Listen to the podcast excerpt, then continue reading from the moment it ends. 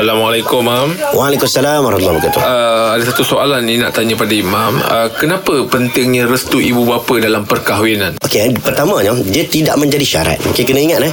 Tak menjadi syarat, mak ayah ni dia boleh paksa pilihan anak dia. Sebab Nabi pernah pernah berlaku zaman Nabi sallallahu alaihi wasallam ada sebahagian uh, apa tu kisah tentang wanita yang dia rasa tak setuju dengan bapa dia.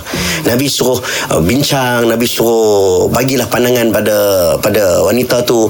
Even sebahagian ulama mengangkat sedikit kes bagi wanita yang dah janda. Nabi faham keadaan. Nabi kata itu pilihan dia. Ha, bapa tak boleh paksa dalam kes janda contohnya. Cuma dalam kes anak dara ni yang muda masih lagi dalam perbincangan ulama sebahagiannya masih lagi kena dengar cakap bapa. Tapi ruang untuk anak buat keputusan tu terbuka luas. Islam tak pernah suruh anak kena ikut bulat-bulat.